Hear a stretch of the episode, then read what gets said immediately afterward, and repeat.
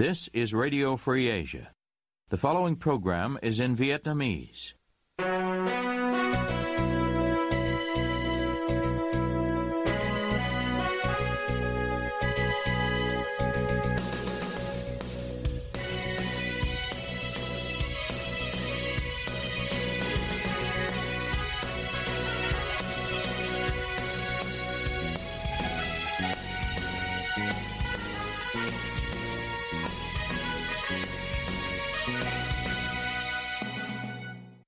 Đây là đài Á Châu Tự Do, phát đi từ thủ đô Washington, D.C., Hoa Kỳ. Toàn ban Việt ngữ cùng Diễm Thi kính chào quý thính giả.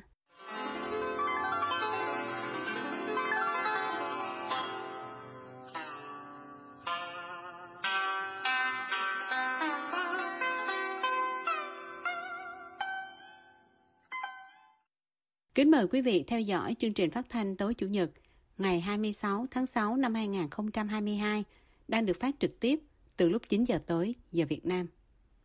Mở đầu cho chương trình phát thanh hôm nay, thưa quý vị, nhiều người cho rằng chính phủ Việt Nam đang muốn quay lại cách quản lý cũ, tức là nhà nước định giá sách giáo khoa. Liệu đây có phải là ma trận lợi ích nhóm của các quan chức giáo dục hay không? Trung Khang trình bày, mời quý vị cùng nghe. Kỳ họp thứ ba Quốc hội khóa 15 hôm 16 tháng 6 vừa thông qua nghị quyết về việc sách giáo khoa sẽ được bổ sung vào danh mục hàng hóa dịch vụ do nhà nước định giá khi sửa đổi luật giá. Tổng thư ký Quốc hội Bùi Văn Cường khi trả lời báo chí nhà nước trong cùng ngày biện minh sở dĩ có sự chuyển dịch này là do quy định hiện hành về điều tiết giá sách giáo khoa không thực sự hiệu quả. Trả lời để cho tự do hôm 17 tháng 6 năm 2022 từ Sài Gòn về vấn đề trên, Phó giáo sư tiến sĩ Hoàng Dũng, người có hơn 30 năm kinh nghiệm giảng dạy đại học, hiện là giảng viên Đại học Sư phạm Thành phố Hồ Chí Minh nhận định và cái đó có thể nói là quá tâm tắm. Thì ờ, trước đấy là sách giáo khoa sở hữu rẻ là vì nó được trợ giá, được là được trợ giá. Không, còn bây giờ là giao cho thị trường quyết định. Mà sách nếu không có yếu tố gì khác, nó đã phải tắt hết cũ rồi. Là bởi vì từ năm 99 cho đến bây giờ, cũng được sách giáo khoa mới.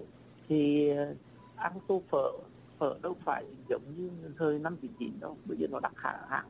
Còn anh bạn tôi so sánh sách giáo khoa với tô phở từ năm 99 đến nay, thì thấy rằng nếu lấy phở mà suy, thì sách giáo khoa không đắt hơn. Sách giáo khoa cũng cũng tăng theo kiểu của phở tăng thôi.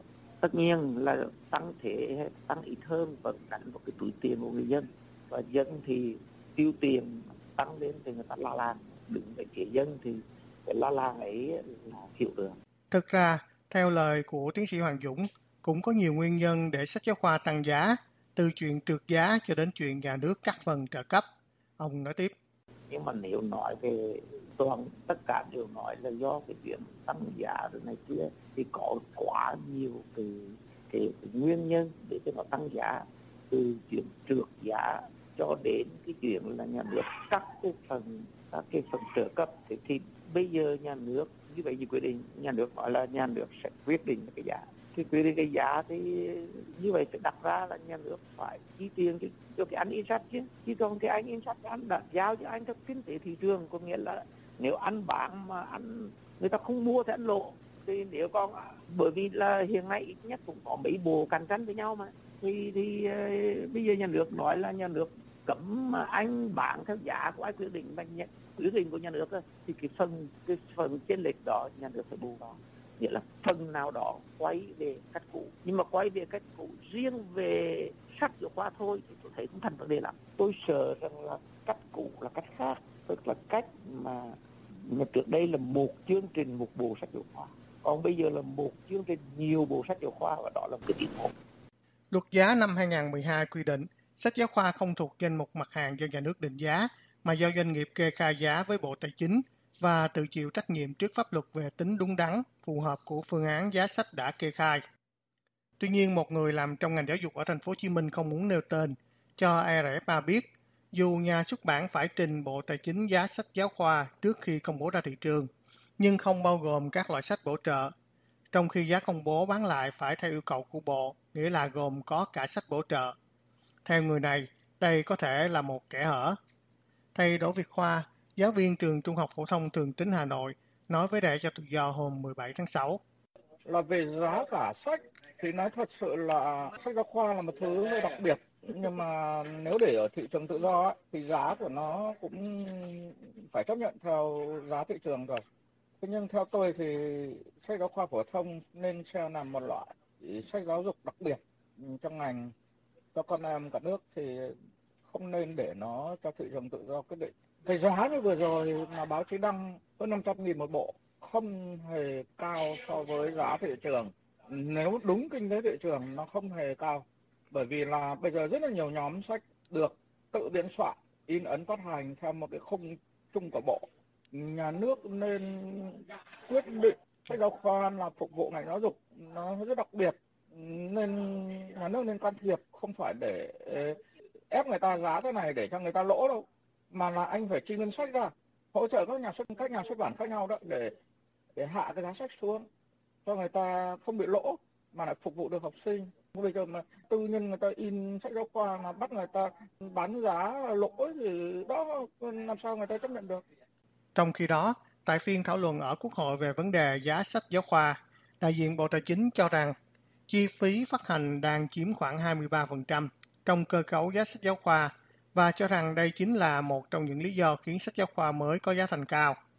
Để tìm hiểu thêm, đã cho tự do hôm 17 tháng 6 liên lạc Phó giáo sư tiến sĩ Ngô Trí Long, nguyên viện trưởng Viện Nghiên cứu Thị trường Giá cả thuộc Bộ Tài chính và được ông giải thích. Vấn đề đây đưa sách giáo khoa vào là hàng hóa đặc biệt và nhà nước định giá. Thế thì dù muốn hay không muốn ví dụ trong cái cơ chế thị trường ấy, cái sản phẩm độc quyền ấy thì nhà nước vẫn định. Nhưng anh chỉ định sát cái giá thị trường. Chứ không hề ông định duy phi thị trường. Nhưng mà theo quan điểm cá nhân tôi đấy, thì đối với sách giáo khoa đấy, là vì giáo dục giáo dục là quốc sách. Vai trò của giáo dục đối với sự phát triển và sự hưng thịnh của một quốc gia. Cho nên đối với đối tượng sách giáo khoa phổ thông ấy, thì theo quan điểm cá nhân tôi là nhà nước cần phải có chính sách trợ giá, hỗ trợ giúp đỡ. Mà cái nguồn lực nhà nước còn hạn chế, hạn hẹp, thì buộc anh phải xã mời rất nhiều đối tượng. Nhưng đây nó là cái hàng hóa đặc biệt mà hàng hóa đặc biệt thì anh dù anh xã hội hóa thì anh phải có cơ chế chính sách của nó anh hỗ trợ. Anh xã hội hóa ở khâu nào? Có thể anh xã hội hóa ví dụ khâu in ấn và khâu phát hành. Dạ. còn ví dụ khâu biên tập ấy, thì anh có thể dùng tuần ngân sách nhà nước. Còn tiến sĩ kinh tế Nguyễn Huy Vũ khi trả lời đã cho tự do từ Na Uy hôm 17 tháng 6 thì cho rằng có rất nhiều cách giải quyết mà không cần phải sửa luật qua giọng đọc điểm thi. Thực ra thì ai cũng biết Bộ Giáo dục là nơi tham nhũng một cách trắng trợn, trơ trẽn và công khai nhất. Bằng chứng là bộ này cố tình liên tục thay đổi các bộ sách giáo khoa và kèm với nó là tăng số lượng sách không cần thiết để bắt gia đình các học sinh phải mua. Và ai cũng biết sự thật đằng sau đó là lợi nhuận khổng lồ từ việc bán sách này sẽ được chia chác giữa các nhà xuất bản và các quan chức của Bộ Giáo dục. Theo tiến sĩ Nguyễn Huy Vũ, muốn hỗ trợ chi phí sách giáo khoa cho các gia đình học sinh nghèo khó rất dễ. Dễ nhất là liệt kê những địa phương nào có học sinh khó khăn. Chính quyền thông qua thư viện trường sẽ cho các em mượn sách để học. Cuối năm học xong, các em sẽ trả lại thư viện để cho các bạn khác được mượn. Học sinh nào giữ sách sạch sẽ sẽ được khen thưởng. Ông Vũ cho biết tiếp qua dòng đọc kiểm thi. Còn muốn có sách giáo khoa giá rẻ cho học sinh dùng thì rất là dễ, mà không cần phải làm luật gì rườm rà hết. Chỉ cần cố gắng chắc lọc, giảm bớt số lượng sách, chỉ cần những sách rất cơ bản, giữ nguyên nội dung cố định ít nhất là 10 năm. Và trong khi đó thì thầy cô có thể thêm những nội dung tham khảo tùy chọn. Làm được như vậy thì sách cũ sẽ được tái sử dụng nhiều lần. Nếu sách mới đắt quá thì gia đình học sinh sẽ mua sách cũ cho con cái của họ học. Và nhà xuất bản buộc phải hạ giá sách mới nếu muốn bán được sách. Cuối cùng thì giá sách mới sẽ không cao hơn bao nhiêu so với giá sách cũ. Còn nếu Bộ Giáo dục có tâm thì theo ông Vũ, chỉ cần đăng tải những bộ sách giáo khoa bản điện tử lên trang web của bộ mình. Ai cũng có thể tải về để đọc và ai cũng có thể tải về để in ra bán.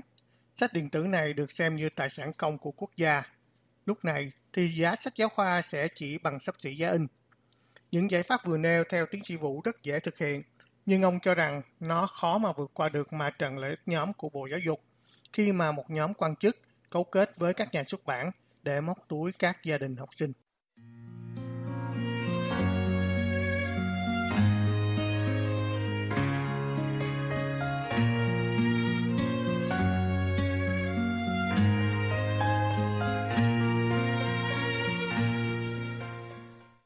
Quý thính giả đang nghe chương trình phát thanh của Đài Á Châu Tự Do. Bên cạnh chương trình được phát trực tiếp trên trang chủ Ban Tiếng Việt Đài Á Châu Tự Do – Quý vị cũng có thể nghe các chương trình phát thanh của đài qua vệ tinh Intelsat 17, băng C ở 66 độ Đông và vệ tinh 19, băng C ở 166 độ Đông.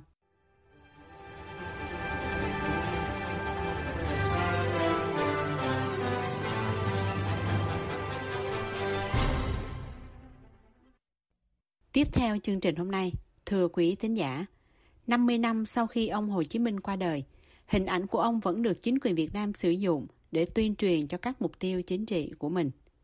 Điển hình là trong cuộc chiến tranh Nga xâm lược Ukraine đang diễn ra. Cao Nguyên trình bày, mời quý thính giả cùng nghe. Trong một bài luận được đăng trên trang web của Viện Nghiên cứu Đông Nam Á ICES vào ngày 13 tháng 6, có tên tạm dịch là Vũ khí hóa Hồ Chí Minh trong diễn ngôn của Việt Nam về cuộc chiến Nga-Ukraine. Tiến sĩ lịch sử học Olga Draw nhận định kể từ khi Nga xâm lược Ukraine, chính phủ Việt Nam đã tỏ ra thân thiện với Moscow, không muốn tố cáo hành động xâm lược của họ. Tuy vậy, trước những lời chỉ trích từ dư luận về hành động của Việt Nam giống hệt như Trung Quốc khi hai lần bỏ phiếu trắng lên án cuộc xâm lược Nga với Ukraine và yêu cầu bảo vệ người dân thường, cùng phiếu chống đề nghị trục xuất Nga ra khỏi Hội đồng Nhân quyền Liên Hiệp Quốc, bộ máy tuyên truyền của Việt Nam đã vận dụng hết các kênh truyền thông mạng xã hội để biện minh cho quan điểm của chính phủ. Tiến sĩ Oga lấy ví dụ điển hình là trang Facebook Mắt Thần vào ngày 19 tháng 3 năm 2022 đã đăng một video có tiêu đề Phẫn nộ, truyền thông Ukraine dựng phim xúc phạm Chủ tịch Hồ Chí Minh, gọi người là độc tài của lịch sử. Video này đào lại hai sản phẩm truyền thông được phát hành tại Ukraine, gồm một bài báo năm 2013 và một bộ phim tài liệu năm 2017 cho rằng các bài báo, phim tài liệu này đã vu khống, xúc phạm Hồ Chí Minh bằng cách gọi ông là một nhà độc tài. Tuy nhiên, đến ngày 17 tháng 6, video này đã bị gỡ bỏ khỏi trang Facebook Mắt Thần. Theo tiến sĩ Olga, trong khi dư luận Việt Nam còn đang tranh cãi về cuộc chiến tranh Nga và Ukraine, các trang Facebook như Mắt Thần đã cố gắng vũ khí hóa Hồ Chí Minh nhằm huy động sự ủng hộ của công chúng đối với lập trường của Việt Nam về cuộc xung đột ở Ukraine. Nhà văn Võ Thị Hảo từ Đức bình luận với RFA về vấn đề này rằng Mặc dù đây chỉ là một cái trang Facebook, nhưng mà nếu mà dựa vào cái sự phân tích uh, các cái nguồn lực đến mức họ có thể đưa ra khoảng độ 7 7 8 cái video trong một ngày đó. Thì không không có một nguồn lực lớn của một cá nhân thì cũng không thể nào làm được như vậy. Mà hơn nữa ờ, cái việc mà sử dụng ờ, hình ảnh hoặc là bảo vệ, tức là nhân danh, bảo vệ ờ, uy tín của ông Hồ Chí Minh để mà bảo vệ Nga và nói rằng là Nga là một bên gọi là có chính nghĩa trong cái cuộc xâm lược Ukraine thì tôi nghĩ rằng là nó phải được một cái sự ngầm cho phép của bên phía chính quyền Việt Nam chứ nếu không thì họ sẽ không làm được như vậy. Một doanh nhân người Việt Nam không muốn nêu tên đã sinh sống ở Ukraine gần 20 năm nói với RFA rằng Ukraine là một đất nước dân chủ nên sẽ có nhiều thông tin trái chiều. Do đó, vị doanh nhân này phân tích, nếu một hãng truyền thông nào đó nói ông Hồ Chí Minh là độc tài, thì đó cũng không phải là quan điểm của toàn bộ người dân đất nước này. Ông nói, xin trích đọc nguyên văn. Ở bất kỳ một đất nước dân chủ nào thì nó đều có rất nhiều nguồn thông tin và các ý kiến trái chiều như thế. Họ đã chú ý đi môi móc ra để mà dèm pha thôi, chứ người dân ở Ukraine đối với dân Việt Nam quan hệ rất tốt. Ví dụ ở Ukraine có một triệu người không thích ông Hồ Chí Minh, người ta bảo ông ấy là độc tài, thì cũng chẳng có liên quan gì đến việc một đất nước khác đến Ukraine xâm lược và giết hại 40 triệu người còn lại. Cho nên, những người Việt Nam nào mà hả hê khi Ukraine bị xâm lược thì họ không suy luận logic, thậm chí là ngu xuẩn. Tiến sĩ Olga hiện đang nghiên cứu về sự sùng bái cá nhân đối với Hồ Chí Minh cho rằng đây là một ví dụ cho thấy hơn 50 năm sau khi ông Hồ Chí Minh qua đời, ông ấy vẫn là một công cụ hữu ích cho bộ máy tuyên truyền ở Việt Nam. Tiến sĩ Oka phân tích thêm, Hồ Chí Minh cả khi sinh thời lẫn về sau này đã đóng một vai trò quan trọng trong việc vận động người dân Việt Nam ủng hộ các chính sách của Đảng Cộng sản Việt Nam và sự sùng bái nhân cách con người của ông ấy là không thể thiếu trong quá trình này. Riêng với nhà văn Võ Thị Hảo thì lại cho rằng với người Việt Nam thì Hồ Chí Minh vẫn còn có được à, tác dụng đối với một một số khá khá nhiều người và và đây cũng chỉ là một bài cũ thôi cái ngạc nhiên là điều này tức là tại sao tất cả những cái dẫn chứng về nga à, xâm lược Ukraine và hiện nay là tòa án ờ, hình sự quốc tế cũng đã đưa ra à, rất là nhiều minh chứng, nhiều chứng cứ nói về sự bắn giết bừa bãi dân thường của Nga. Rồi thì ờ, nga vi phạm tội ác chiến tranh. Thì tất cả những cái đó nó hết sức rõ ràng và không có gì để mà phải băn khoăn cả nhưng mà lại có những những những thế lực ở Việt Nam mà họ cứ nhất định bỏ qua tất cả những cái chứng cứ logic như vậy những chứng cứ hiển hiện rõ, hiển nhiên như vậy mà thế giới là người ta đã công nhận và lên án. Trả lời RFA hôm 16 tháng 6, tiến sĩ Oga phân tích rõ hơn về quá trình xây dựng hình ảnh cũng như vun đắp sự tôn sùng của người dân Việt Nam đối với Hồ Chí Minh. Bà nhắc lại cột mốc lịch sử năm 1945 khi ông Hồ Chí Minh đọc bản tuyên ngôn độc lập, khai sinh ra nước Việt Nam Dân Chủ Cộng Hòa. Khi đó, theo tiến sĩ Oga, có rất ít người dân biết ông Hồ Chí Minh là ai vì ông ấy đã rời khỏi Việt Nam trong suốt 30 năm. Do đó, vào thời điểm đó, Việt Nam cần phải tạo ra hình ảnh một người lãnh đạo có khả năng thống nhất và vận động dân chúng. Tiến sĩ Oga nói tiếp. Ông ấy bắt đầu xây dựng hình ảnh một người lớn tuổi và được yêu cầu phải luôn để râu. Nếu bạn nhìn vào các lãnh đạo khác của Việt Nam, không có ai để râu như ông Hồ Chí Minh. Hình ảnh này giống như là một học giả nho giáo và điều đó khiến cho việc giới thiệu nhiều ý tưởng đến với công chúng được dễ dàng hơn. Ví dụ như vì sao chúng ta cần phải chiến đấu, chủ nghĩa tư bản là gì, chủ nghĩa xã hội là gì. Vì vậy, hình ảnh Hồ Chí Minh ra đời như là cầu nối cho những khái niệm khó nhằn này, giúp gắn kết nhiều người với đảng và chính phủ. Kể từ đó, nhiều thế hệ người Việt Nam được lớn lên với hình tượng Hồ Chí Minh, được dạy dỗ rằng phải kính yêu bác Hồ, hết lòng vì bác. Theo lẽ đó, chính quyền Việt Nam đã và vẫn luôn sử dụng hình ảnh Hồ Chí Minh để tuyên truyền cho các mục tiêu chính trị của mình kể từ năm 1945. Tuy nhiên, theo nghiên cứu của tiến sĩ Oga, sau khi Việt Nam đổi mới cho đến nay, dù không phải là toàn bộ người dân Việt Nam, nhưng ngày càng ít người, đặc biệt là giới trẻ, còn quan tâm hay sùng bái hình tượng Hồ Chí Minh. Bà nói, tôi cho rằng chính quyền rất muốn sử dụng hình ảnh của Hồ Chí Minh vào nhiều mục đích khác nhau. Ý tưởng về khái niệm tư tưởng Hồ Chí Minh rất quan trọng và chính phủ đang nỗ lực để phát triển nó. Tuy nhiên, hiện nay, rất nhiều người Việt Nam, đặc biệt là giới trẻ, họ không còn quan tâm đến vấn đề này nữa. Lý giải về thực trạng này, tiến sĩ Oga cho rằng có thể do một số nguyên nhân chính như sau. Thứ nhất, lịch sử không chỉ ở Việt Nam mà ở bất cứ đâu cũng không thể kiếm được nhiều tiền. Thứ hai, cách giảng dạy lịch sử ở Việt Nam vẫn còn rất hạn chế về mặt ý tưởng. Và khi Internet phổ biến ở Việt Nam, các bạn trẻ có thể dễ dàng nhìn thấy những thông tin và sẽ đặt câu hỏi về những gì mà họ đã được học. Và một số người trong họ không còn quan tâm đến Hồ Chí Minh nữa vì ưu tiên của họ nằm ở chuyện khác. Để dẫn chứng cho nhận định của mình, bà Oka lấy ví dụ nhà sách ở Việt Nam không còn bán nhiều ấn phẩm về Hồ Chí Minh như trước nữa, bởi vì không có nhiều người bỏ tiền ra mua những quyển sách đó. Hay các bộ phim tài liệu về cuộc đời và sự nghiệp của Hồ Chí Minh cũng không được chiếu thường xuyên như trước. Bà nói, tôi đến Việt Nam lần đầu tiên vào năm 1988.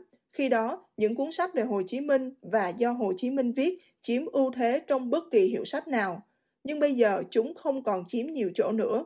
Chúng ta đến một nhà hát chẳng hạn, thỉnh thoảng có các vở kịch hay phim về Hồ Chí Minh, nhưng chúng chỉ được trình chiếu trong ngày sinh nhật của ông ấy hoặc ngày 2 tháng 9 chứ không liên tục. Với lập luận trên, theo tiến sĩ Oga, chính phủ Việt Nam đang cố gắng tìm cách mới để tạo ra mối liên kết giữa chính phủ và người dân.